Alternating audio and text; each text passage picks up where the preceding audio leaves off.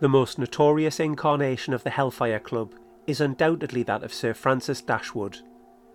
Shrouded in mystery and superstition, with rumours of orgies and satanic worship, the club met in secret in a cave system that lay 300 metres below a 14th century church that overlooked West Wycombe, and it was here that these unholy acts took place.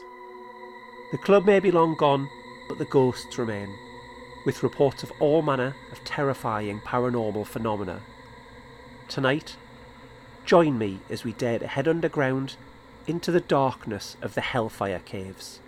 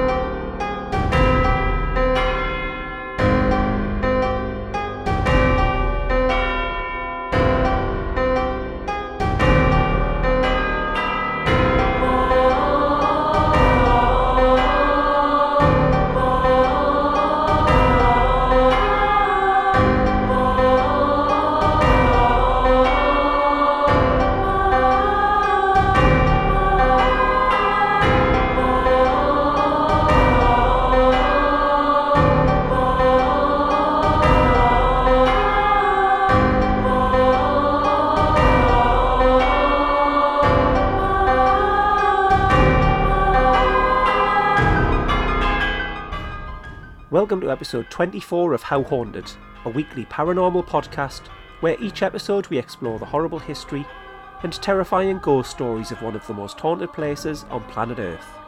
I'm Rob Kirkup, author, paranormal historian, and ghost hunter from the northeast of England. Allow me to be your guide as we dare to investigate in depth the often dark and troubled history of each location. And of course, the chilling tales of the ghosts that reside within. This week we find ourselves in the lair of one of Britain's most infamous societies and ask just how haunted are the Hellfire Caves?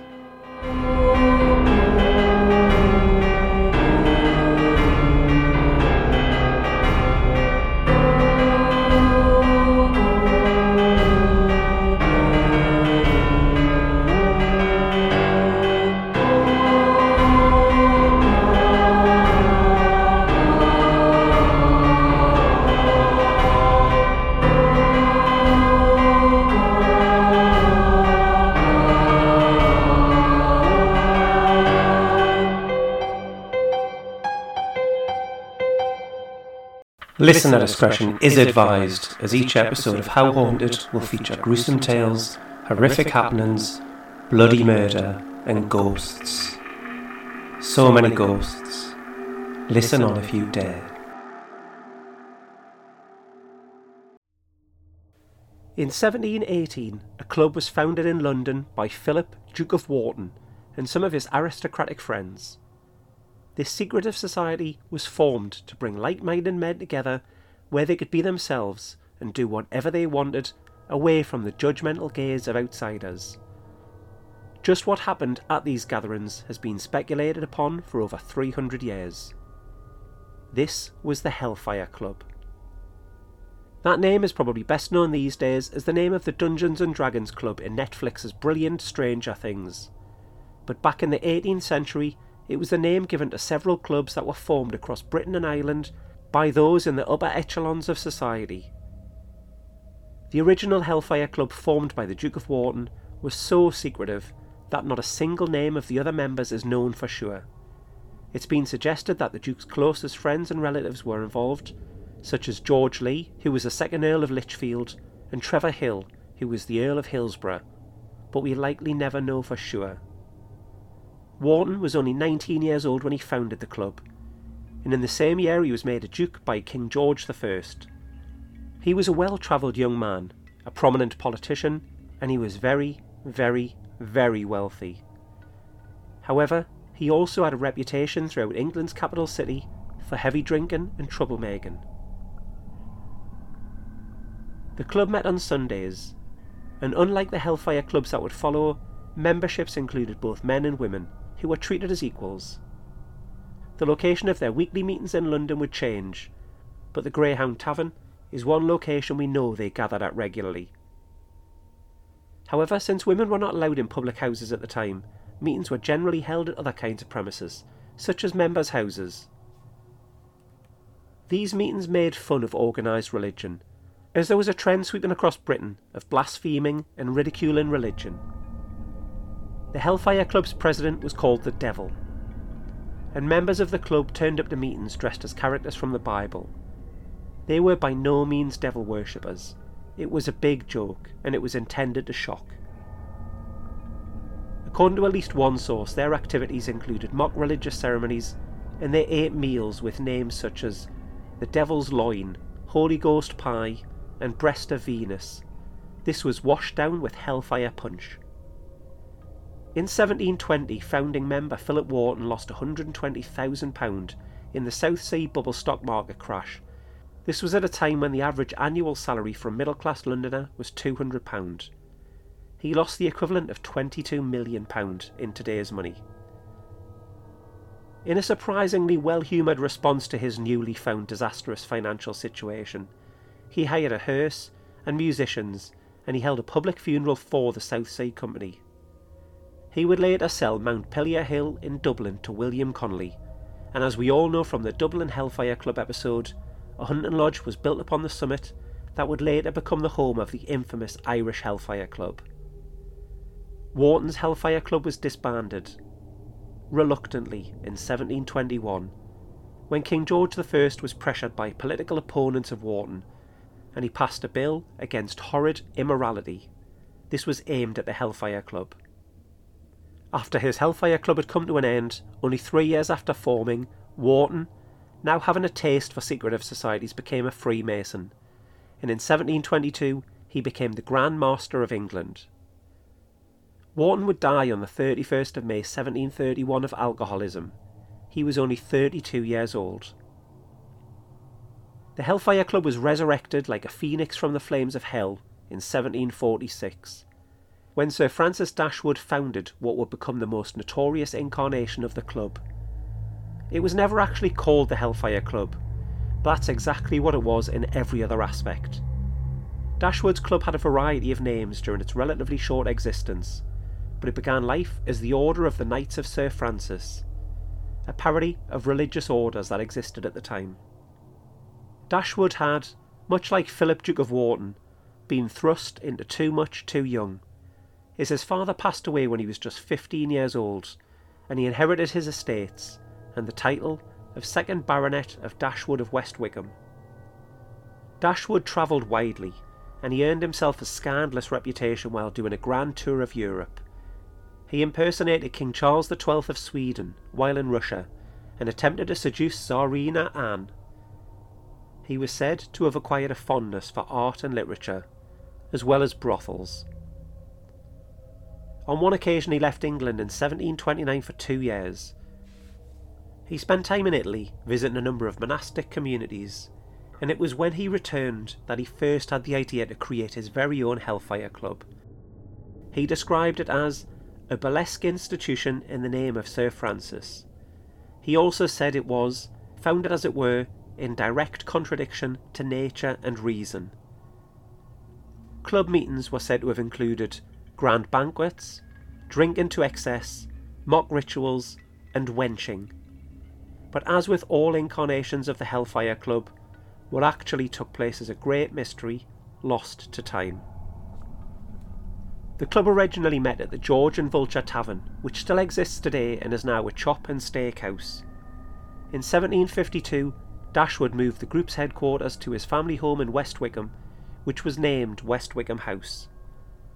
The first meeting here was held on the 30th of April, and the group was renamed the Orders of the Friars of St Francis of Wycombe. Before long, the meeting place of the order was changed once again, this time to a location six miles away and far more befitting of the club, considering their satirical take on religion. Sir Dashwood leased the ruins of 12th century Medmenham Abbey on the River Thames from his friend Francis Duffield. This Cistercian abbey was perfect. It was remote, accessed by a boat on the river, and it was large enough to accommodate the swelling membership of the club, which was now known as the Monks of Medmenham. It was in a state of disrepair as it hadn't seen any use since Henry VIII's dissolution of the monasteries in 1536. So decay had long since set in, and now only a few columns and walls were standing from the original structure. It was rebuilt with a cloister with six new arches and a new tower.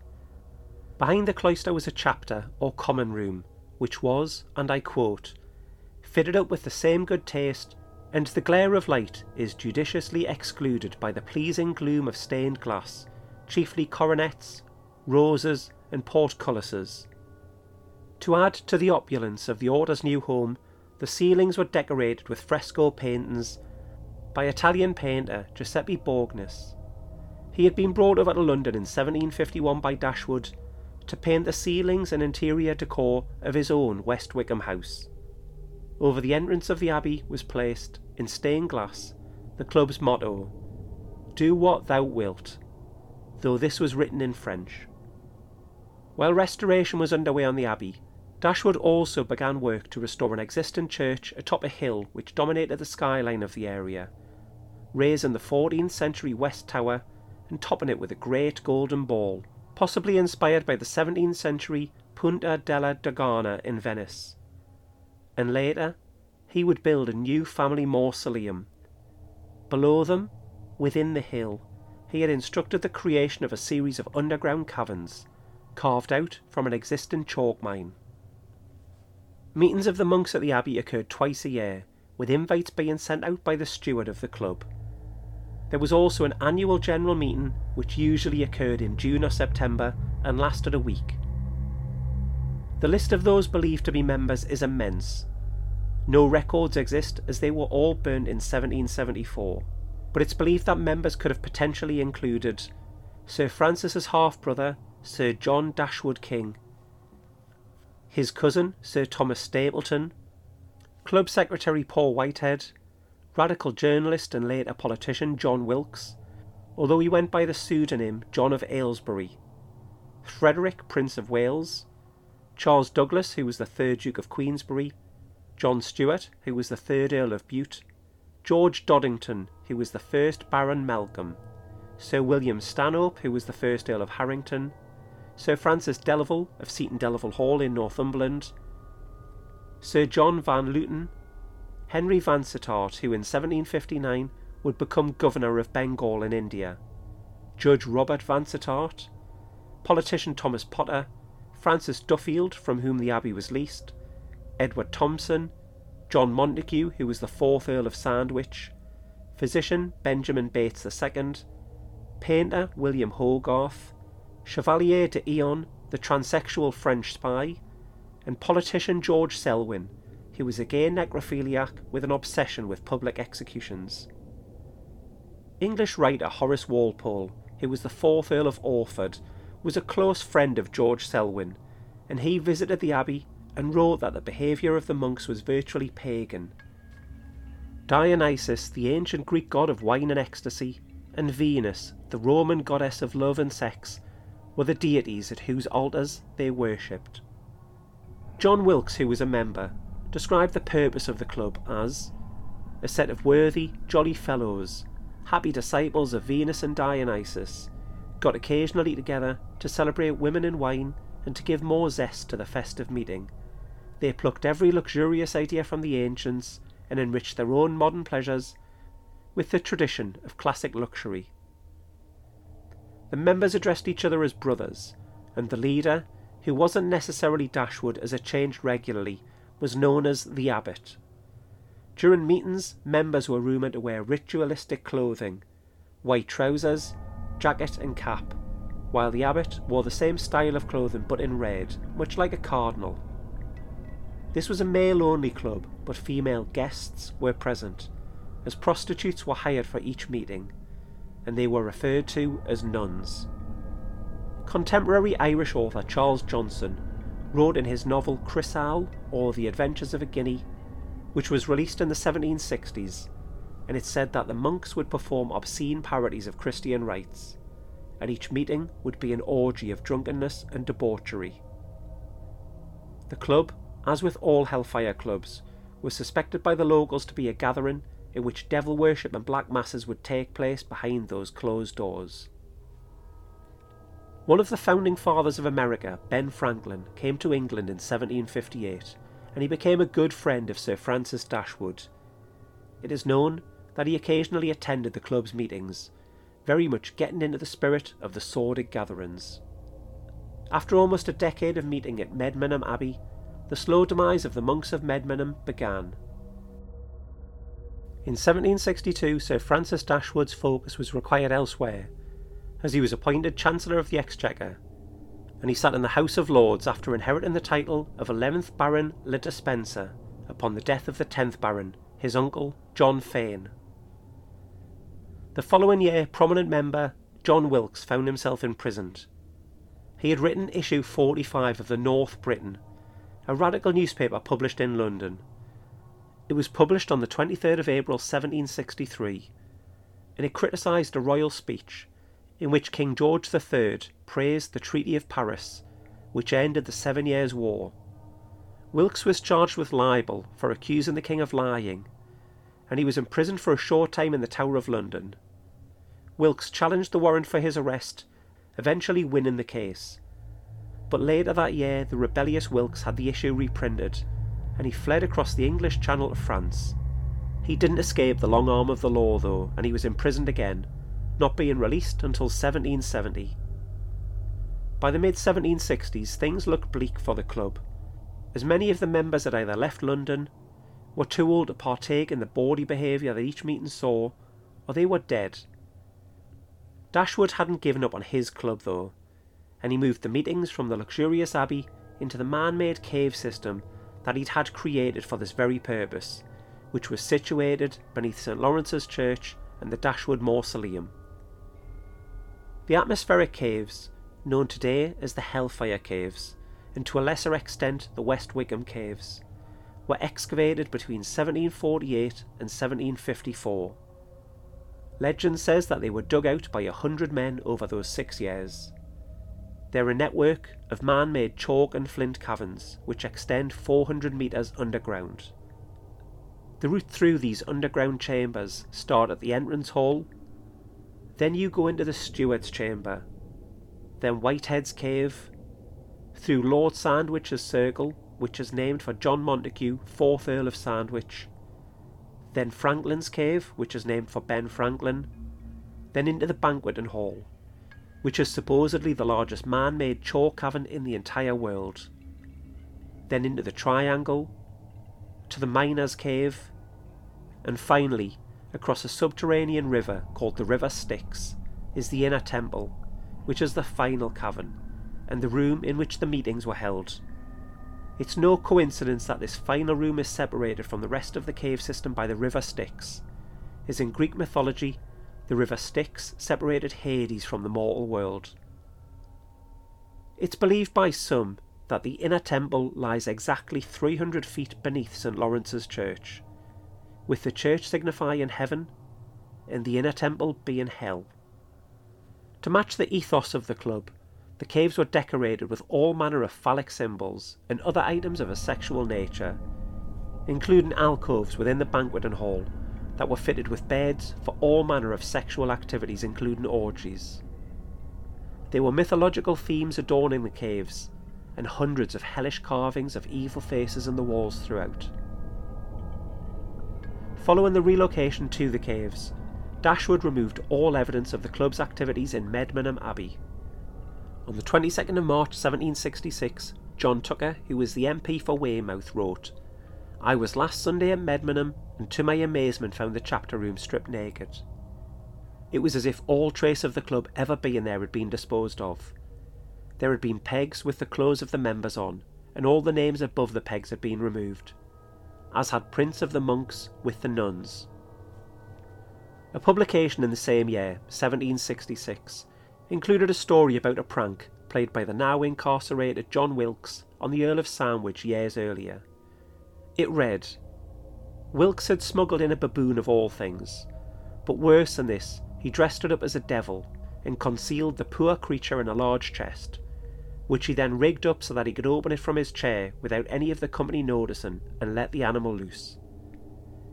When Wilkes felt the time was right, he pulled the cord, and out popped the disguised baboon, which leapt upon the shoulders of the Earl of Sandwich, who turned to see what he took to be the grinning devil himself. He tried to shake the creature off, but the more he shook, the more the poor creature clung on. Sandwich cried out, convinced that Satan had come to take him down to hell. Spare me, gracious devil, spare a wretch who was never sincerely your servant. I sinned only from vanity of being in the fashion. Thou knowest I never have been half so wicked as I pretended. Never have been able to commit the thousandth part of the vices which I have boasted of. Leave me, therefore, and go to those who are more truly deserving of your service. I am but half a sinner. No one knows exactly when Dashwood's club ended, but by the end of the 1760s it was all over, with Dashwood himself now being in his early 60s. Sir Francis Dashwood died in 1781, and he was interred in the family mausoleum he had constructed in 1765. The magnificent hexagonal structure was inspired by his travels in his earlier years, and in particular the Arch of Constantine in Rome, it was designed by architect Nicholas Revett and built by the unfortunately named John Bastard at a cost of a little over £495. It wasn't built exclusively for members of the Dashwood family, it was also a place where his closest friends could find peace in death. A carved marble slab commemorates the extraordinary life of Sir Francis Dashwood. It reads, Beloved, respected, and revered by all who knew him. The mausoleum remains in the Dashwood family today, but sadly most of the 18th century urns and commemorative urns, including members of Dashwood's Hellfire Club, have been stolen, destroyed, removed, or lost.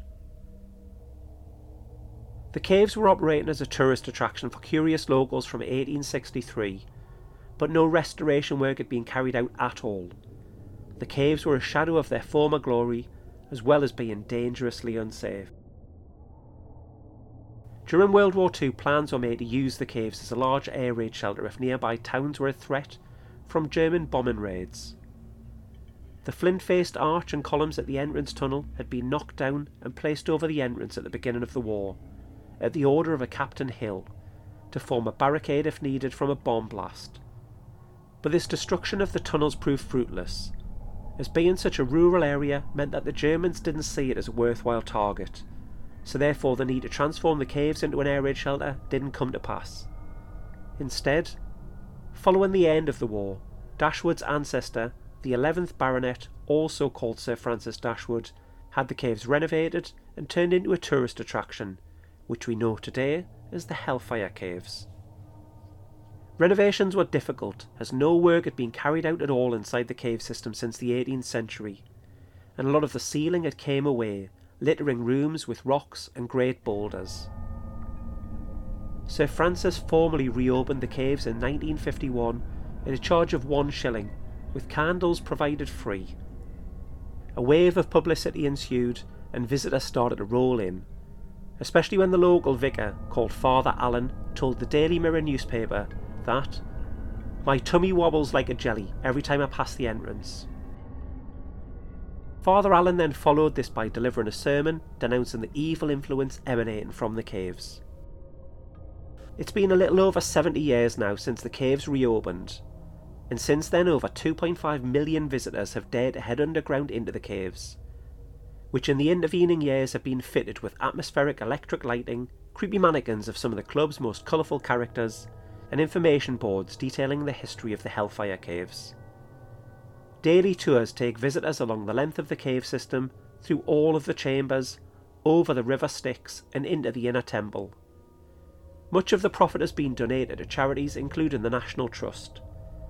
There are suitably spooky seasonal events at Halloween, and Santa's Grotto makes its home in the caves at Christmas time. Many of the visitors in more recent years have been lured underground by the ghosts said to stalk the corridors and caverns, these restless souls are from the heyday of Dashwood's Hellfire Club. Ever since the caves were opened to the public in 1863, the locals have feared them, believing something evil, something supernatural is present down there. This was backed up by frequent paranormal reportings which continue to this day. These take many forms, including the feeling of being watched, unseen eyes watching your every move. Female visitors have claimed to feel hands stroking their hair. The crying of children is heard, which is very intriguing when you consider the history of the caves. Chanting has been heard coming from the inner temple, and in this room, where the meetings would have taken place, women have been shushed while talking amongst themselves. The two most common occurrences are footsteps being heard when there's nobody there, and people claiming that they've had gravel or stones thrown at them. Occasionally, this is said to be followed by the sound of laughing. The identity of the spirits causing these almost daily frights is unknown, but the Hellfire Caves do have some well known ghosts that could be the blame for some of this phenomena. Paul Whitehead, the club's secretary and close friend of Sir Francis Dashwood, died in 1774 after suffering from illness. But before his death, he left £50 to Dashwood with a request that read I give to the Right Honourable Lord Le Despencer my heart, aforesaid together with £50 to be laid out in the purchase of a marble urn in which I desire may be deposited and placed, if his lordship pleases, in some corner of the mausoleum as a memorial of his warm attachment to the noble founder. Dashwood carried out his dear friend's final request, and his heart was removed and placed inside a beautiful marble urn. Incidentally, his body, heart excluded, was laid to rest in St Mary's Church in Teddington, alongside his wife, who had passed away in 1768. The urn was placed inside the Dashwood Mausoleum, and there was even a grand ceremony to mark the occasion, which lasted over two hours. The epitaph on the urn was as follows Poor Whitehead, unhallowed hands, this urn forbear, no gems or orient spoil, lie here concealed, but what's more rare, a heart that knew no guile. In the years that would follow, Whitehead's heart was frequently removed from the urn to be shown to curious visitors, and in 1829 it was stolen by an Australian soldier. Legend says that poor Whitehead's ghost haunted the mausoleum, that was until the now empty urn was moved into the caves, at which point his spirit came along with it, and here he remains forever, searching for his missing heart. Visitors and staff to the caves have seen a man wander in the gloomy corridors dressed in old fashioned clothing. Some visitors believe him to be a member of staff dressed in period costume, but soon realise this isn't the case when he simply vanishes into thin air. Another equally tragic phantom is that of Suki, which was a nickname she'd had since she was little. Her real name was Susan. She was a pretty young girl of no more than 17 who worked at the nearby George and Dragon Tavern in the late 18th or early 19th century. She dreamed of being wed to a man of higher standing in society and rejected the constant advances of local boys. One day a wealthy nobleman came to the tavern, not much older than Suki herself. She was immediately drawn to him, as was he to her, and they flirted outrageously, much to the annoyance of those boys that she'd rebuffed. These angry local boys decided to teach her a lesson, and they wrote her a letter, claiming it to be from the nobleman, which said that he had fallen for her immediately and wished to elope with her. He asked if she felt the same that she should come and meet him in the caves wearing a best white dress, as this would make a perfect wedding dress. She was overjoyed and did exactly this. She was devastated to find that she'd been tricked, and instead of her husband to be, she found three local boys who fell about laughing at her. She was angry and picked up some stones from the ground, which she threw at the boys. One of the boys threw a larger stone back, hard, and it hit her on the head, upon which she collapsed to the ground. The boys were terrified. They had meant to trick her, but they didn't mean her any actual harm. Rather than run away and leave her be, they carried her back to the George and Dragon, but she died during the night. Her spirit remains within the caves where she suffered that fatal blow, and many have claimed to see a beautiful young woman dressed all in white wander in the caves. Also, a woman sobbing has been heard coming from rooms that are known to be empty. On one occasion, a visitor was passing one of the alcoves when what they took to be a mannequin moved, making them jump the figure then disappeared. When they described what they had seen, it matched the appearance of Suki perfectly. This phantom bride even makes the odd appearance on camera, with visitors capturing mists and blurred forms on photographs that may just be a swiftly moving figure wearing a white dress.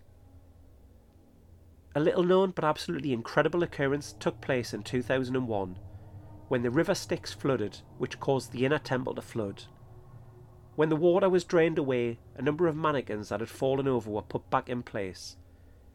But staff were horrified to notice that the hands of all of these mannequins had turned themselves around, so they were facing out over, as if to save themselves when they had fallen.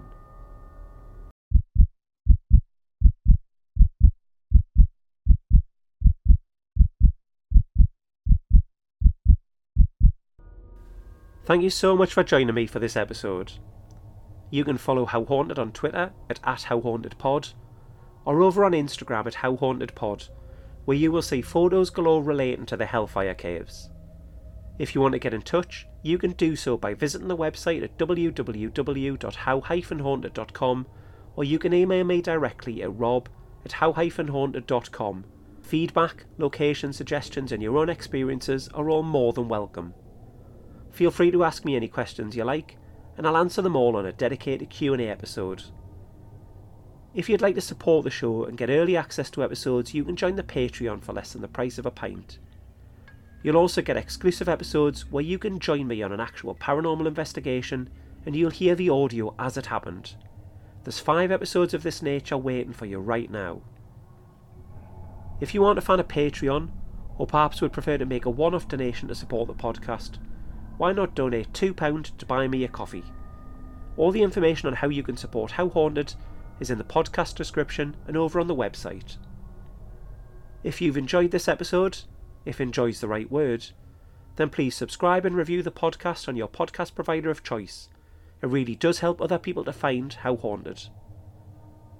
Next time out, we head to Sunderland in the northeast of England, and we visit a 14th century castle which has a legend connected to it in which a young stable boy called Roger Skelton was murdered by his master, and he has never since been able to find peace. Could Roger be the reason for the paranormal occurrences which have been reported for centuries here?